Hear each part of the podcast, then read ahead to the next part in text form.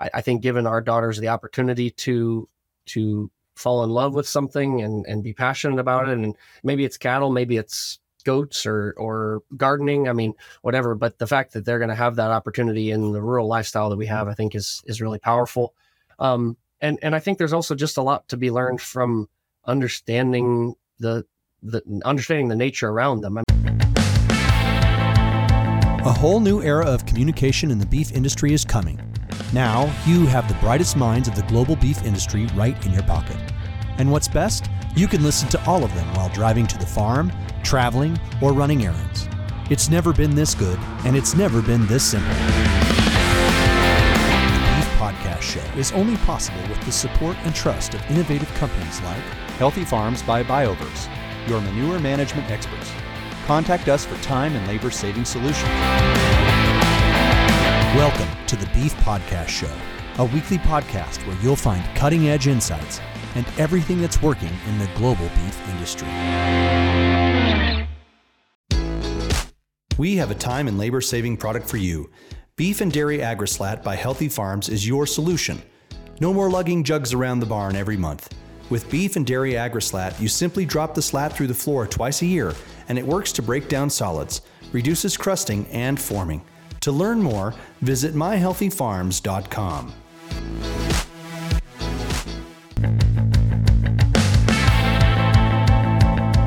Welcome to the Beef Podcast. I'm one of your hosts, Brandi Buzzard, and it's my pleasure to bring you the trending issues and topics with the best and brightest minds in the beef industry. Today, we have a special guest on our episode. He is the USA Commercial Director for Jyga Tech USA, a swine technology company, but he is also the co owner of High Bar Cattle Company, a purebred Gelbvieh balancer seed stock operation. He grew up on a diversified livestock and crop farm in Northwest Ohio and traveled west to Kansas to compete on the livestock judging teams at Butler Community College and Kansas State University, where he earned his bachelor's masterate and doctor's degree, doctorate in animal science with a focus on swine nutrition and reproduction. He now resides in Greeley, Kansas, and is here to speak with us today about all the things that happen on our, on our ranch. Y'all, please welcome my husband and business partner, Hyatt Frobose. Enter stage left. I planned that. So, um, viewers, of those of you who are watching, um, thanks for being here, and we're excited to have Hyatt on. Um, apparently, you have been a requested guest, so that was interesting for me to learn. But so to start off with, we're just going to jump right into the questions here. Um, can you tell us about how you got involved in the beef industry? I gave a little bit of background on how you grew up, but how you got involved in the beef industry and your career path so far, and I guess what you're doing these days. Well, uh, pleasure to be here, and uh, appreciate the uh, interest in our kind of our insider uh, baseball on how our operation is working in our life. But uh, my background actually really started in the beef industry. Uh, growing up in Northwest Ohio, our family had a cattle operation, cow calf, and, and feedlot, um, and so I really was was raised in that environment. Uh, I had a passion as well for the swine industry, and that's what led me down some of my educational path. But I knew that uh, probably at the end of the day, I, I wanted to not only work in, in one species, but have the opportunity to stay involved in another species. And so, uh, in my day job of, of swine, I don't get the opportunity to to have pigs, and so it's worked out nicely to be able to grow our cattle business because I have a mutual passion in that species. And uh, so we've uh, adapted to the opportunities that have presented themselves here in eastern Kansas, and excited about what the next uh, roads look like for that. So you mentioned that we don't have pigs for a multitude of reasons, but one being that you you work because of biosecurity, we can't have pigs here at the house because you have to take you have to give conscious awareness to that between biosecurity between pigs at our house and pigs on a farm. So what are some of the unique challenges and rewards of raising beef cattle compared to working with hogs for our audience members? Yeah, so uh, obviously there's uh, some key differences, but some similarities between beef and swine. I would say uh, one of the things that's that's nice about a hog farm in a lot of ways is that when the weather's pretty nasty, uh, you're going into a hog farm and typically showering in, you're changing clothes, and you're in a covered, ventilated environment where the ventilation is uh, prepared to be good for the pigs and for the people. Uh, not so much in the beef cattle industry. So we get the the highs and the lows because cattle are raised almost uh, exclusively outdoors, and and on our ranch it is pretty much all outdoors with a few shelters that we have. Um, so that comes with some benefits. You know, when we get the chance to ride through pastures in the sunshine and, and nice weather, it sure seems really rewarding and nice. But when you're dealing with uh, frozen waters or dealing with muddy conditions when you're putting out hay or the heat of the summer when the cattle are really hot and have fly issues, I would say that uh, there's plenty of downsides to, to that as well. So I think it comes back to just different species being raised in different environments. And we love that we can have our cattle outside and in the type of ranching environment that we love. But it definitely comes with its share of challenges because we are so much more dependent on how the weather behaves.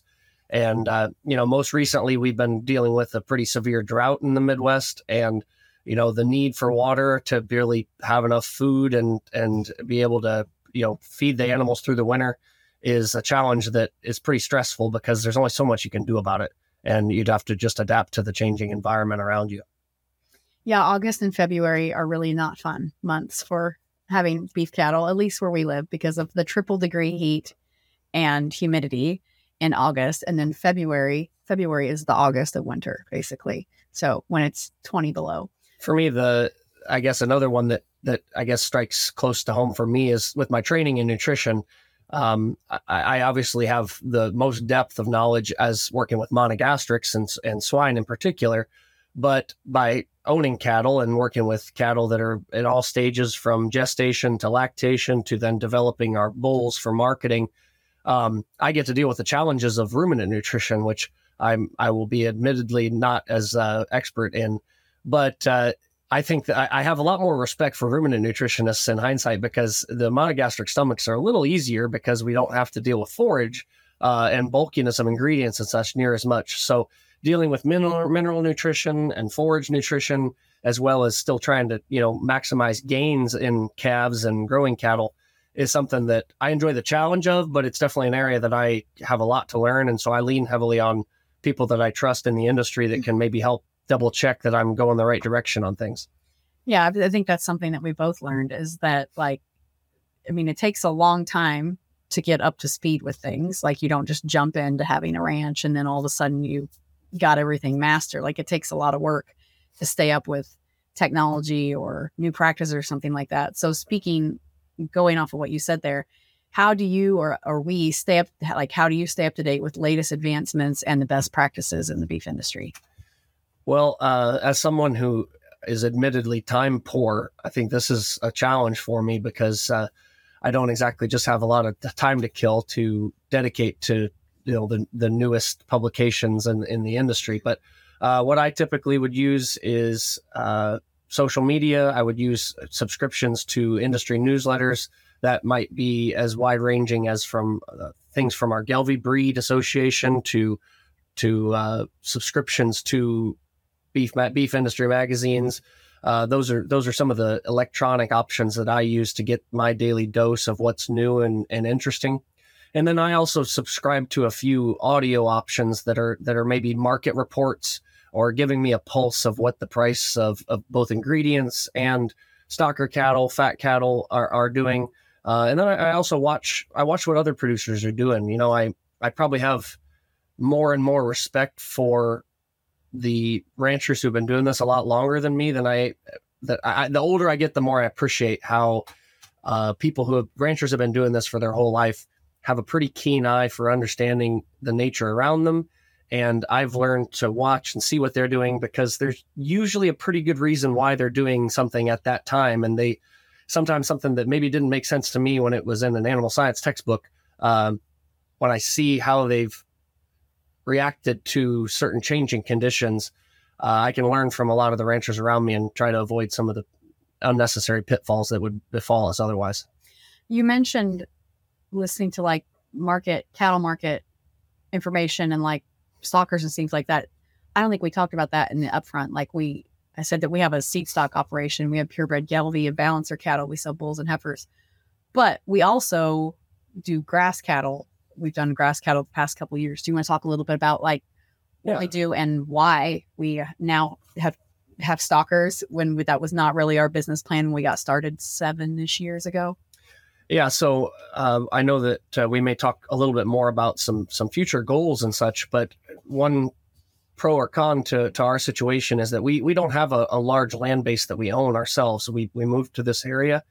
My wife's from this area, but uh, we didn't have a, a, land base that we inherited or anything. So we're we're building our operation from the ground up, and what that involves is is renting, cash renting land from from neighbors and and area landowners to to graze our cattle on and depending on the way those relationships are structured, they they can't always be counted on as a long term guarantee that we will have that into perpetuity.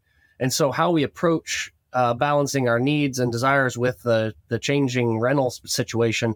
Uh, one one hedge that we've done that's I think worked well for us thus far is we don't know what the weather is going to provide for us as far as annual forage. Um, and so instead of trying to grow our seed stock operation to maximize all of the grass we have, what we've tried to do is have a flexible grazing option with grass cattle in the summer, buying yearlings and grazing them through the summer in conjunction with our cow calf operation.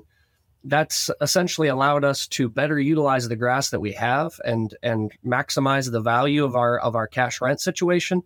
However, if we have a drought year where we can't graze as many cattle, we just adjust how many we purchase in April or May or in springtime and uh, if if we do lose some rented ground, that's that's something that we can opt not to purchase each year because that's an annual purchase. Whereas our seed stock operation is our, our high value genetics that we've invested in over time, and we we really don't want to be forced into a situation where we have to, uh, get get rid of those that. girls. Yeah, we don't want to liquidate those. Um, yeah, I just think that w- that's interesting to share it's it, it brings some different challenges to our operation because we're dealing with cattle that we for the most part didn't raise. Um, so we're dealing with uncertain health backgrounds uh, how to how to get them started up on grass and supplemented properly.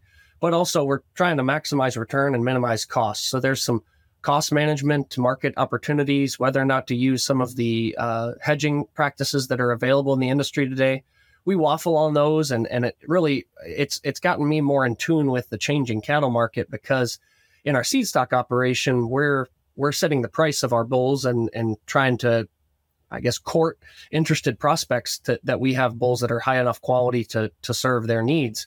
But in the terms of our grass cattle, we're, we really have a commodity product, and so uh, to some extent we have to be price takers on that. But when we market them strategically, can matter as to how it falls into the cattle price cycle. And the thing that's really in our control is minimizing cost.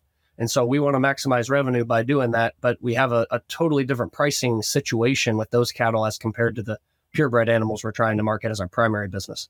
Yeah, and earlier you said that like we something about like when we're growing, we're we're not growing the seed stock because we're getting the grass cattle in those years we have like more grass. Like we are growing the seed stock business every year. Like we retain heifers. We are uh, like we replace the ones that are culled out and then we grow a little bit every year, but we're not expanding and growing exponentially. We're taking some of that growth and moving it over to the grass cattle so we can be more liquid in there while it's still maintaining like a conservative amount of growth in the seed stock herd. Like we're not just staying at a constant right. level. So there's growth happening. It's just not like oh, we have a lot of grass, let's buy 30 cows.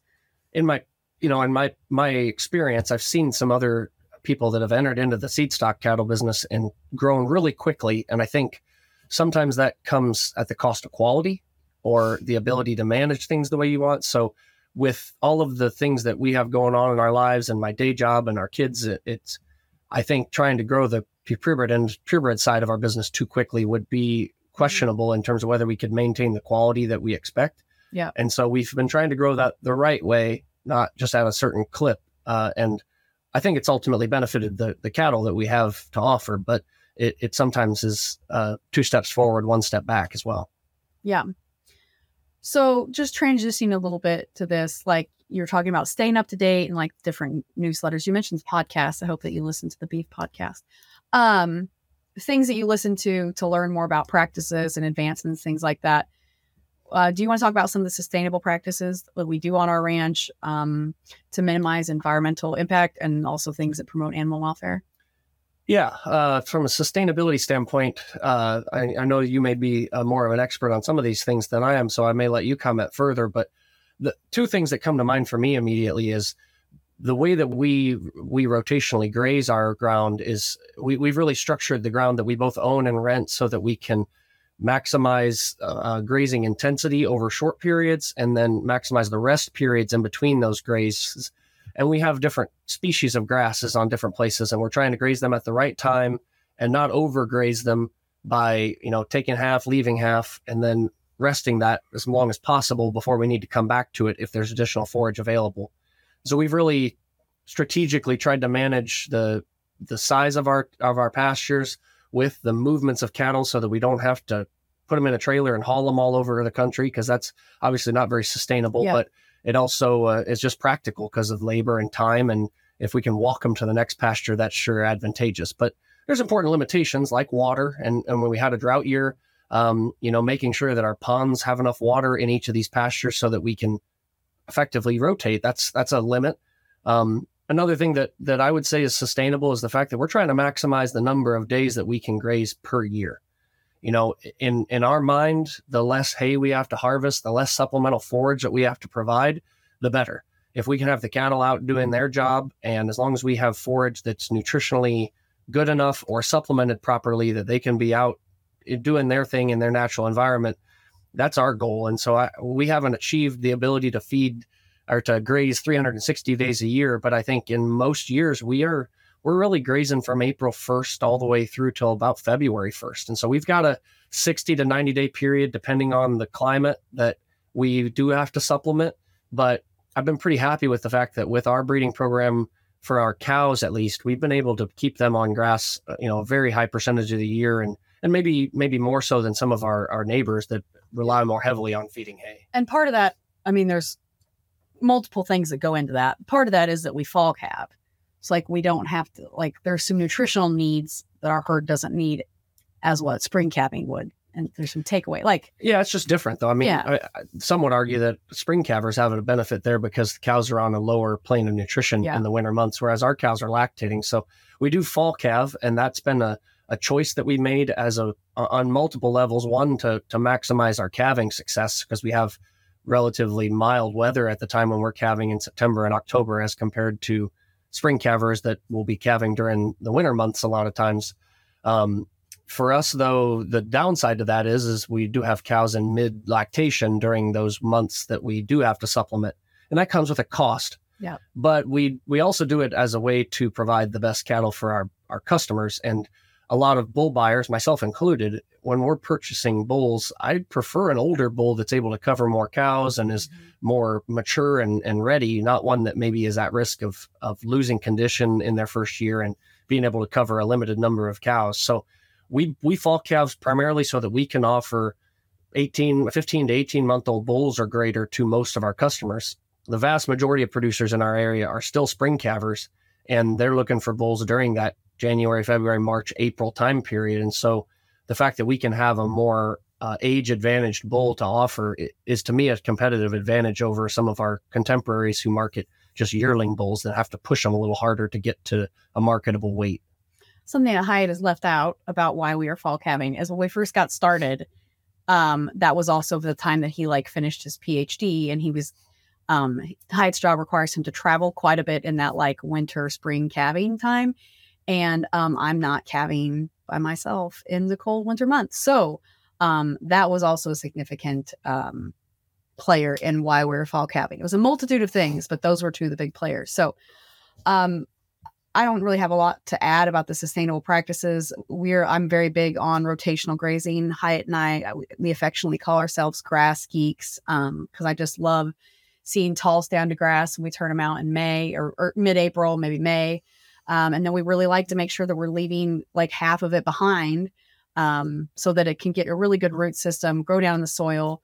That improves the water holding capacity of the soil, which in turn improves the nutrient content and capacity of the soil. So it's really like all linked together. It's not just the grass; it's the stuff below the surface that you know that the grass and the roots also play a a, a role in. So um, we have we can we're we are a long way from being like top of the line environmentally sustainable, but we are working every year.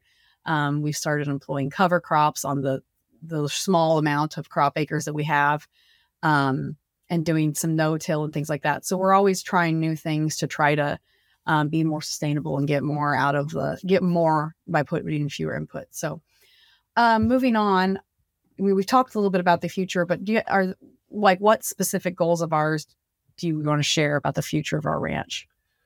Well, um, I, I, think Brandi and I are fairly aligned in the fact that we do want to continue to grow mm-hmm. the number of bulls and the quality of bulls that we can offer. Uh, because of the you know the fact that we were starting from scratch and that we wanted to grow the right way we didn't just jump right into having a, a live auction or even an online auction for bulls um, we've been private treaty marketing our bulls and that's that's served us well it's given us a chance to get to know our customers mm-hmm. better and hopefully be able to understand their needs and how we can make better cattle for them uh, but i think it's both of our goals is to get to that point where yes. we could offer enough cattle to to fill a an auction area where we want to have them sold at. And so that's the the goal we're moving towards and and hope to do so in the coming years. Uh, that being said, I, would also be remiss if I didn't say that I I want us to be seen as one of, if not the go-to supplier of Gelbvieh and Balancer genetics for for people in our area. I think we we have the ability to make that quality, and I, I really want to have cattle that are rooted in the commercial goals that commercial cattlemen need I obviously want them to also perform well in the feed yard and and my background with livestock judging and and and caring about phenotype, I, it's still important to me that they they that you like what they look like. And so I don't know that we are ever going to be totally chasing after ribbons in the show ring, but we're going to use the show ring as a marketing tool. And, and I think it's important that you like the cattle you have and that your mm-hmm. customers uh, find your cattle, you know, phenotypically attractive. And so that's definitely remains part of my goal. I don't want to grow to the point that we are compromising the quality right. standards that we've set for our cattle. Right. And we don't have a live sale yet. Like we've done private treaty for 70, 80, 90. This is like our fifth year, fourth, fourth, fourth year of private treaty sale. But this coming year, this fall, early winter, uh, we are actually going to have our first like private treaty open house. So we're excited about that. We've already started. We're trying to figure out what day or weekend that that is going to be in the early winter. Um, but we're excited about that. With uh, we've got a new barn going up that has like cattle showing pens, and um, so we're excited to have that growth and to be at the point where we can market more than you know a couple handfuls a year. So that's exciting for us to finally realize some of that growth that we've been working for since our first load of cows arrived in April of 2016. I mean, some of our other like performance related goals. I mean, one that is really important to me is maximizing the maternal efficiency of our cows. And I, and I think that a metric that, that we try to use as a, as a re- reflection of how a cow's doing is pounds of calf weaned relative to her mature body weight. And it'd be my goal. We're not there yet, but it'd be my goal that if all of our cows could average over 50% of their, their, of their body weight in their calf weaned, I consider that a major mm-hmm. advantage, a major advantage, and something that could really speak to the efficiency of our of our cows. But that takes time and takes selection, and uh, you know we're we're in the process of getting there. But uh, there's several other performance related metrics that that we would use, but that's one that sticks out to me as pounds of calf weaned relative to the cow's body weight. Yeah. So lots of goals. I mean, we can't go through all of them because we don't have much time, but We'd like more land that we own. Yeah, that's a goal. we're that's a we're working on that too, but that's land is goal. expensive, and and uh, having land that fits our needs close to us close is, by. is rarely available. So we're trying to stay uh, in a position to where we can pounce on that when the opportunity presents itself.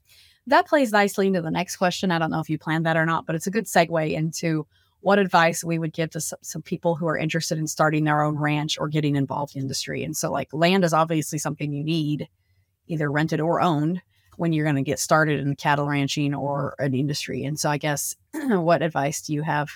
Do you have any advice for everybody? Is it, I wish that we had. I don't know. I, I mean, one, that would, one that would sure uh, help is if you marry someone that has a bunch of land. That's a good start, but that, both, that doesn't that doesn't necessarily apply to us. We so. both failed on that front. For, Neither one of us, had any land. For those of us that ha- that have a passion in in being involved in the beef industry, but don't have that advantage, I think you got to be pretty strategic and pre- have a pretty sharp pencil. Um, two things that I would recommend is a, a hell of a lot of patience because it's going to take time to build what you want, and you're going to have to be well heeled to uh, financially in a position to take advantage of opportunities. Um, I would really recommend though that you you stay open minded, and when an opportunity presents itself, sometimes you may need to walk through that door, even if it's not Mhm. what you picture as perfect. I mean, we've we've rented some pastures that are pretty sorry in terms of quality or fencing, and we've we've had to make do with what what opportunities we had, but they were they were stepping stones to get us to where we are today, and we fully anticipate we're going to have to take more of those stepping stones until we get to where we want to be. But I think a lot of patience and you know trying to remain as nimble and flexible as you can, uh, so that you can evolve into what what the industry gives you. And I mean, I, I talked on this earlier a little bit too, but I would watch and learn from seasoned ranchers, especially those that have you know clearly been successful uh, in spite of what they had in front of them. You know, there's there's some that are better uh, at really managing their cattle operation for profit, and others that are just landowners. Um, those are two different things, but I think when you watch and learn from seasoned cattlemen, you you can see some of the things that they're doing and maybe understand better why they're doing it when you see it be successful. So I I think even more than I see in the pork industry, uh, the there's so many nuances to cattle production that are so dependent on each operation that you have to watch and learn from other people because it's it's a softer science than maybe some other things that you can just learn in a classroom. Yeah, uh, there's a quote or a saying, or I don't know, like a, I don't know, a mindset that's like, be firm in your goals, but flexible in the journey. Like, and so I, I'd say that's something that we we really embody. That like we know our big pie in the sky goal. That we know we've already shared those big goals for our ranch, um, but like it's not always going to be like this perfect way that you get there. Not everything's going to fall easily into place, or you might have to wait longer or look in a different way. So I think that's that's like a short way to to kind of like Yeah, with to with present with my- saying. my training in nutrition and and animal science, I I want everything to fit into a box nicely, and I want to be able to to crunch the numbers in an Excel spreadsheet and make sure that I'm making a the right decision. But in in so many situations with our cattle operation, you have to be prepared to make those decisions in in a judgment, you know, in a snap moment because the market is up or because these ingredients are available and you need to take advantage of buying them because that opportunity is fleeting Mhm. um, you got to make a decision on the fly because these cattle are looking different than, than than what they were supposed to. So I've had to develop a rationale that is still to be prepared for the question or the situations that'll be in front of me with science at its core. But I need I need to not be paralyzed by indecision and just jump when when the opportunity is right for things to to make the right decision for our cattle and our operation as a whole. Yeah, flexibility is really important. Um, so that's all good advice. I think that's good advice. Um, transitioning a little bit, I don't think did we mention this? We have, um, I mean, we have children. We didn't talk about that, but we do have two daughters. Um, I guess this is transitioning a bit into like a new topic, but like, how has raising cattle influenced our family dynamic and brought us? brought the question is brought us closer together. I would like to hear this answer. Well, uh, to be fair, we we did have cattle before we had kids, did, so yeah. that I mean, it's it's actually the kids have kind of uh, to come after we started getting cattle, but in the midst of our growth of our operation and the changes we've had, you know, we've added kids to the mix, and I would say it's pretty safe to say that that adds challenges. Yeah. Um, because I know, for example, it's it's really hard when one of us is engaged doing things with the cattle operation that we we have to do because the, the just it's it's part of the natural cycle of, of things we got to do to manage the cattle um, and the other one has to stay home to to watch the kid. And that that's been different ones of us at different times. But you know when you've got a a bawling infant uh, you can't necessarily go and, and ride pastures w- with that going on. And so it's it's forced us to kind of divide and conquer. And and in some cases that's been really challenging. But I would say that we've we've had the benefit of seeing when we can bring the kids with us and and we can have the kids with us and, enjoying some of that. Um, it's brought us closer together as a family too because it's uh, it's fun to be able to do those things together and for our daughters to start to see the fruits of the labor and to see them uh, really enjoy being around the cattle and and the way we do things has a lot of rewarding dynamic to it as well. Yeah, before we had kids, and but if you are watching online or something, these are our daughters. Um, Oakley, I'm showing a picture here. Oakley and Quincy. I don't know if it'll show there. Um, hang on. No, that didn't make it any better. Anyway, we have a six year old daughter who's named Oakley and a almost two year old daughter named Quincy, and they're the coolest thing ever. Um, but we before we had kids, Hyatt and I did everything together for the cattle. We fed everything together. We would work cattle after we got off work, like out in the dark in the you know by the light of a spotlight in the barn. I mean, we did everything together, and that was definitely a changed our dynamic when we had our first baby because, like, then we had her in December, so I was the one staying home with the bawling baby while he was out doing this feeding that you know that needed to be done. Although that first winter he was traveling a lot, so it was actually me and me and Oakley feeding a lot of cattle, just the two of us in the feed truck. Um, but that I mean, it has changed the dynamic. It's been difficult, but it's something that like we wanted a family and we want to have cattle, so we have to like you have to adjust. And like we were just talking about being flexible, like we have to be flexible, so that's important. Um, what values and lessons do you think the girls have gained from growing up so far in this environment? Like Quincy isn't really gaining a lot of values at the age of 21 months, but Oakley definitely. I think yeah, I mean, speak to that. I would say we're still on the on the front side of this. We have an opportunity with the with the lifestyle that we have to teach our kids, and I, and I think that's one of the biggest reasons why we are passionate about doing this is because Brandi and I were both raised in in uh, ranching and the livestock uh, you know environment and there's just so many life skills that I think have helped set us up for success in our in our careers and in our lives. And so uh, we want to do that for our kids as well. But um, you know, I think obviously hard work and and decision making I think are two that are are critical. I I see too many people uh, decrying the younger generations for maybe not wanting to be able to work and and and do things uh, that that maybe we have. So I, I think giving our daughters the opportunity to to fall in love with something and, and be passionate about it. And maybe it's cattle, maybe it's goats or, or gardening. I mean, whatever. But the fact that they're going to have that opportunity in the rural lifestyle that we have, I think is, is really powerful.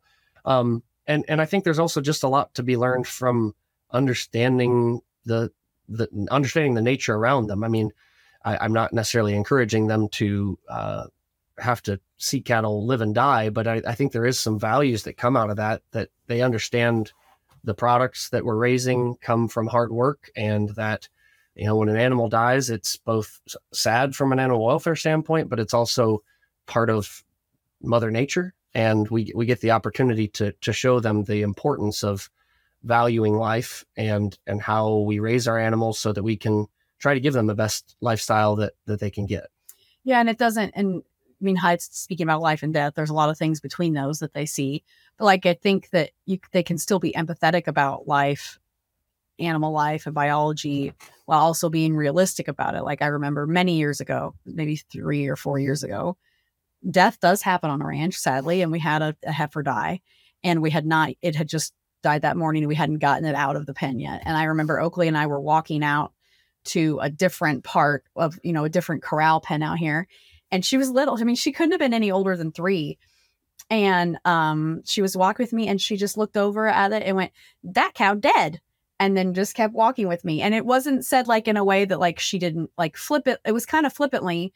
She very much is sad when we talk about if we lose an animal or a calf or something like that. That's very sad for her. But like she understood that that animal was dead and it didn't like traumatize her we didn't take her over there and like make her stare at it or anything or make her do a, a necropsy on it, but she just has accepted it that that's part of life on a ranch. And it, it's a kind of is a sad thing. We, we're not happy that the heifer died, but like it's just for us, it's one of those small moments of raising your children on a ranch so like we can look back and talk about how they've she's been involved in she was little. Like when I say that Oakley was feeding cows with me, I mean like at one week old, Oakley was feeding cows with me in the feed truck, and she's done that her whole life.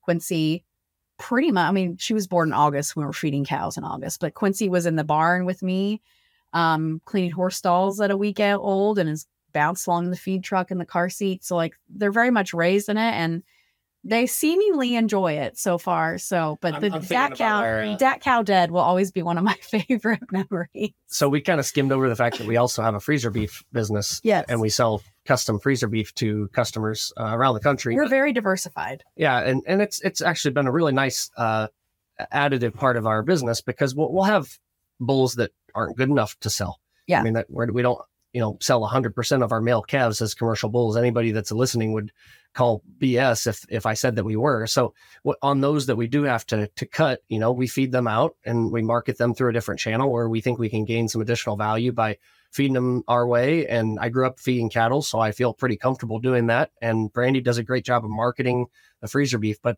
I get a real kick out of Oakley because when we take a cow to the butcher shop to, to the packing plant, uh, the local butcher, uh, she calls it the cow chopper and yeah. so uh, when she's talking about one that, is going that direction, it's, you know, we, we took that cow to the cow chopper. And I think that's pr- uh, just yeah. as funny as the, it's, cow did. I mean, she understands what's happening. Like she knows that they're going to go and be, I wouldn't say the word slaughtered to her, but they're going to go to slaughter. And she's fine with it. And, but she doesn't speak like it's traumatized her or anything like that. She doesn't. matter of fact. Yeah, she's matter of fact. And um, it's funny because there's the cow chopper, and then uh, like two summers ago, or maybe last summer, I had bought four hens that I thought were hens, and they after they matured, they turned out turned out to be roosters. And so Hyatt butchered them in the yard, and so Hyatt Oakley called him the chicken chopper. So we're very we're very comfortable with the circle of life on our ranch. Um, and that kind of plays into the, I mean, I already I touched on this one, but it says like, can we share ways in which the family actively participates in the daily operations of the ranch? I feel like we've kind of touched on that. Like we all in the winter, like this past winter, Quincy was just like a month, a year and a half ish, and Oakley was right at six. And so we on Saturdays and Sundays, um, Hyatt, one day he would generally go feed on his own and roll out hay and stuff like that. And then like the other day we would all go as a family. And in the summer, usually that's how it is is like one day we will all go on the weekend together and the other day um Hyatt will just go by himself. And then, then during the week it's either me or our herdsmen are going to do those things. But like we try to have them be involved with it in small ways every day. Like this morning, Oakley helped me feed all the she fed all the horses, she helped me feed the chickens. And you know, she's out there around the feeder cattle and stuff every day, like not in with them, but like around the cattle every day. So they're exposed every day we try to do that as a family at least once a week. Our, our kids get to spend a lot of time on the back of a flatbed feed truck as we're feeding the cattle here at our place. They're either ones being fed out or bulls we're developing. And Quincy is uh, uh, just under two right now. She she has a pretty high level of cattle mineral intake, and and she likes she likes eating the protein pellets. So she she probably gets a decent amount of supplementation on the side for that. And I remember Oakley when she was that age doing it too. And you know, as long as it's not anything that's going to be toxic to them, I don't get too worked up about it. But I I think it's I funny. None of it's toxic. I know, but I think it's I think it's just funny how much uh, she enjoys flinging grain around and and and tasting it and just uh, the enjoyment of that while while we're doing the daily tasks. She took a big old mouthful of mineral, like it just regular mineral, about th- a month ago, and like came crying to me because it was like she she took a very large bite. She was not very happy with it, so I think she le- learned her lesson. Okay, so we're talking about the family dynamic and how we all have you know worked together and things like that. What role does your spouse, aka me, play in the day day day operations of the ranch, and how does that involvement contribute to the success of the operation? Well, I, I'd start by saying that I think Brandi and I share a lot of the roles, and and we can be interchangeable when need be for for various things. I mean I don't know if I don't know of anything that we do on the ranch that that you can't do when you need to. It's just a matter of we we have to divide and conquer because of our family and the fact that we both have careers. So um, there's certainly things that I do maybe more and she does maybe more. I mean, I Brandi does a, a really important role of helping us market cattle. I she's very good at that. She's very active in in in a lot of the circles where we can get our cattle more visible. She finds uh, opportunities for us to market freezer beef. And those are things that I, I would not do very well. So I, I appreciate that and helping us market and picture bulls and uh, publish that we have them available. Um, those are things that she takes a very active role in that, that I, I fail to do. But like I said earlier, she's, she's involved in the feeding of the cattle and sourcing of the forage or supplement and, and making sure that we move cattle on horseback. I mean, uh, she's every bit as capable as I am on any of those things and then some. So um, I think yeah, we we do everything we need to.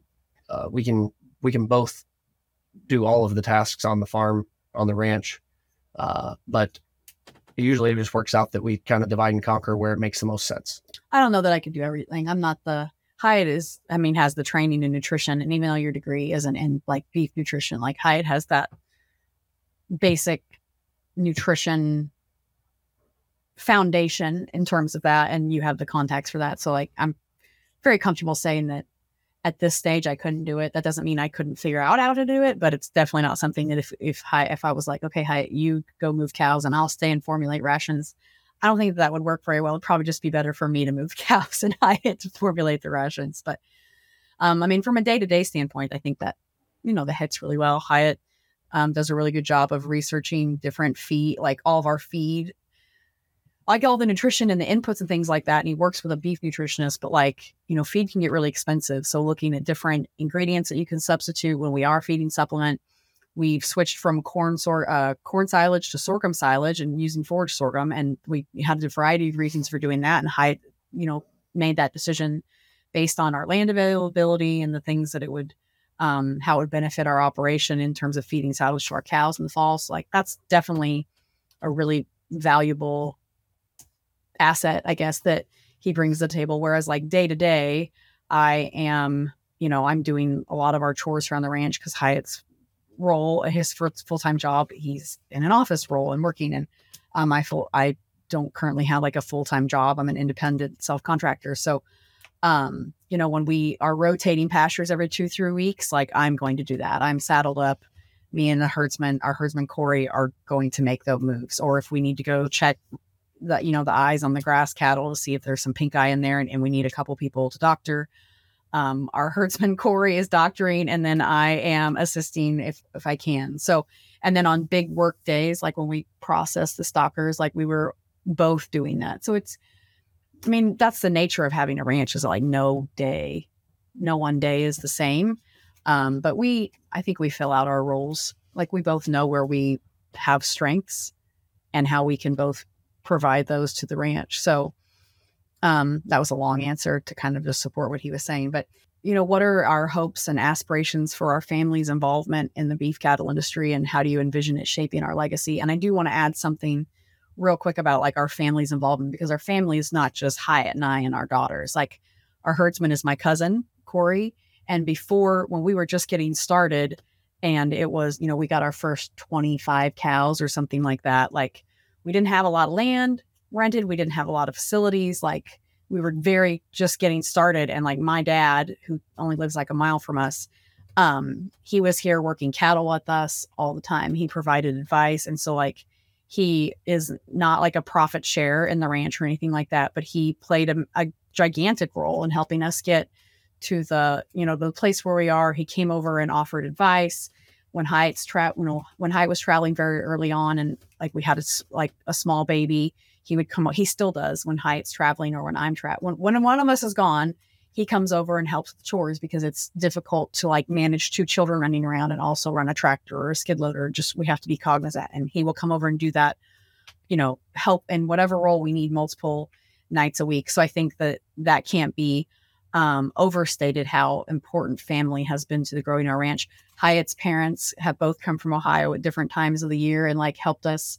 Um, you know, they were here processing cattle when Oakley was like two months old or something like that. And she was in the she was in the feed truck in the heat while we were working cattle, and I would get in and feed her and get back out. And Hyatt's mom come and Hyatt's mom and sister come and help us AI in the fall every year. And so I, I think that it can't be stated enough how we have had a tremendous amount of help and support and assistance from both sides of our family that have really helped us get to where we're at and we're immensely appreciative of that. So even if they aren't some of our family members aren't involved on like a day-to-day basis um, they're still very much an integral part of the operation that we would not you know that we value and appreciate them very much.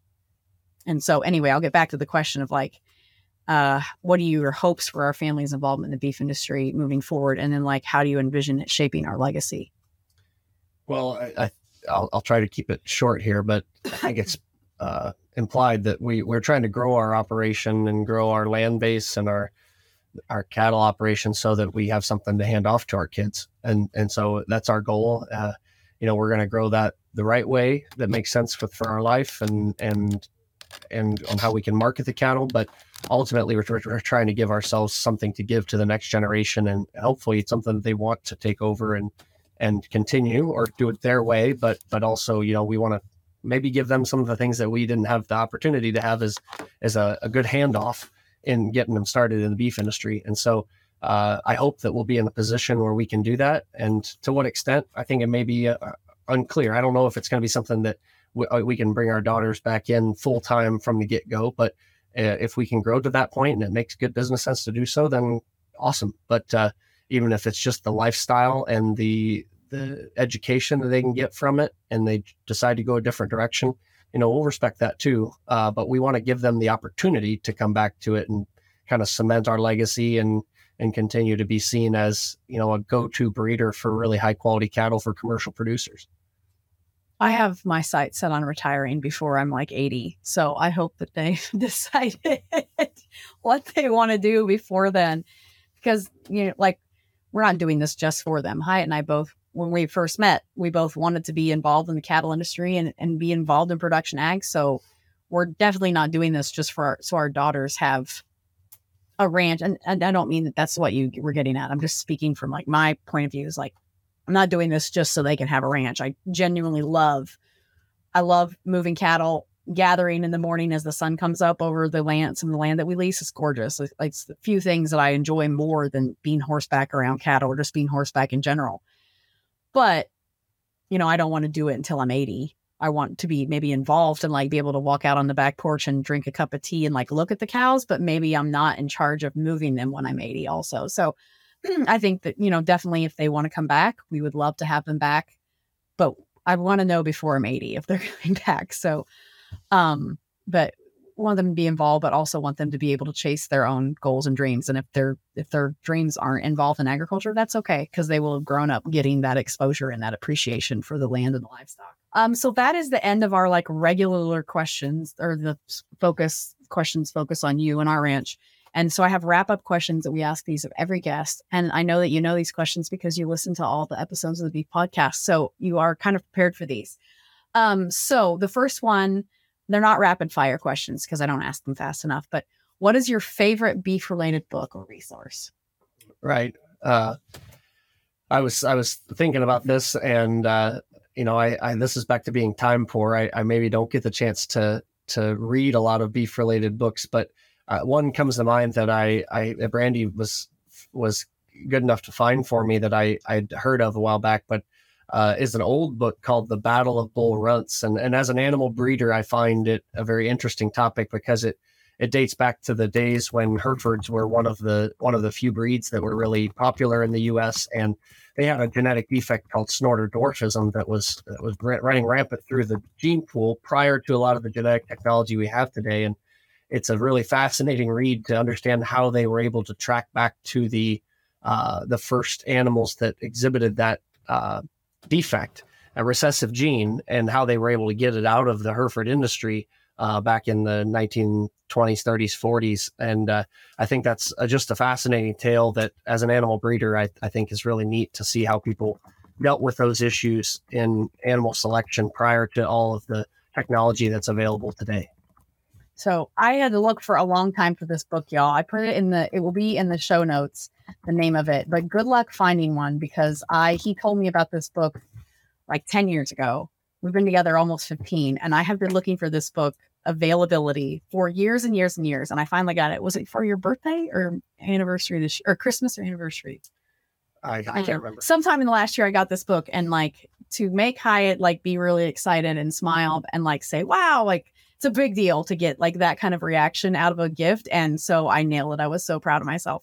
Um, I will never read the book. Um, he can just read it and tell me about it. But I was really happy. I I nailed it. Um, so that's your book one.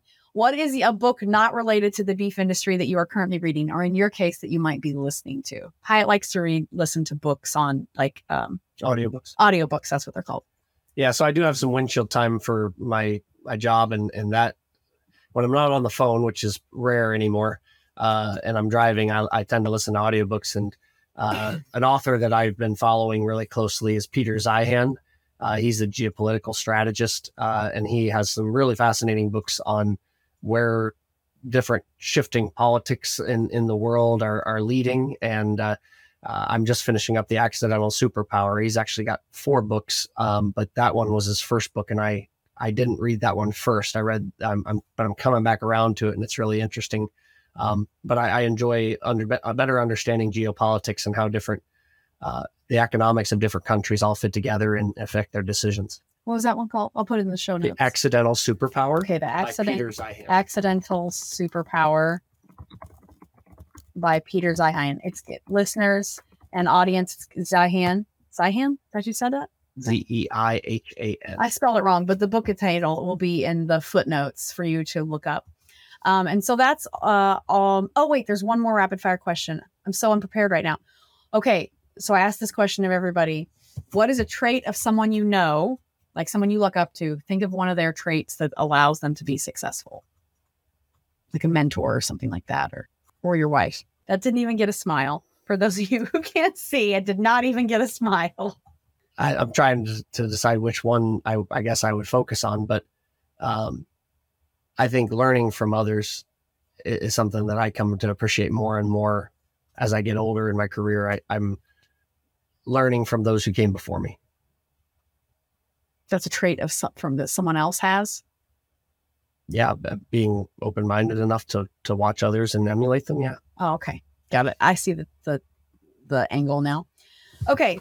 Well, that is all that we have time for today. Thank you, Hyatt, for taking time out of your day to join us. I do appreciate that because I know that you are very busy pretty much all the time. So I appreciate it. Um, thank you for joining us on the Beef Podcast. If pe- can I answer this question? If people want to find us or learn more about their ranch, where can they do that? Can I do this? Sure. Okay. You can find us on Instagram at High Bar Cattle Co. That's H I G H Bar B A R Cattle Co. And um, on Facebook, the same name, High Bar Cattle Co. And on our website at www.highbarcattlecompany.com. And all that information will be in the show notes. So we would love for you to check out um, what we're doing. And if you have any questions, you can um, look us up that way, or you can send, you can look Hyatt up. Um, his email is readily available, as is his phone number on our website. So, anyway, thank you for having for coming on the show today, Hyatt. I appreciate it. And so, Thank you. And thank you all for jo- joining in to this recent episode of the Beef Podcast. We will talk to you all next week. And don't forget, we have a webinar coming up June 22nd. We hope you all um, register for that and sign on and join us for that. So, have a great day.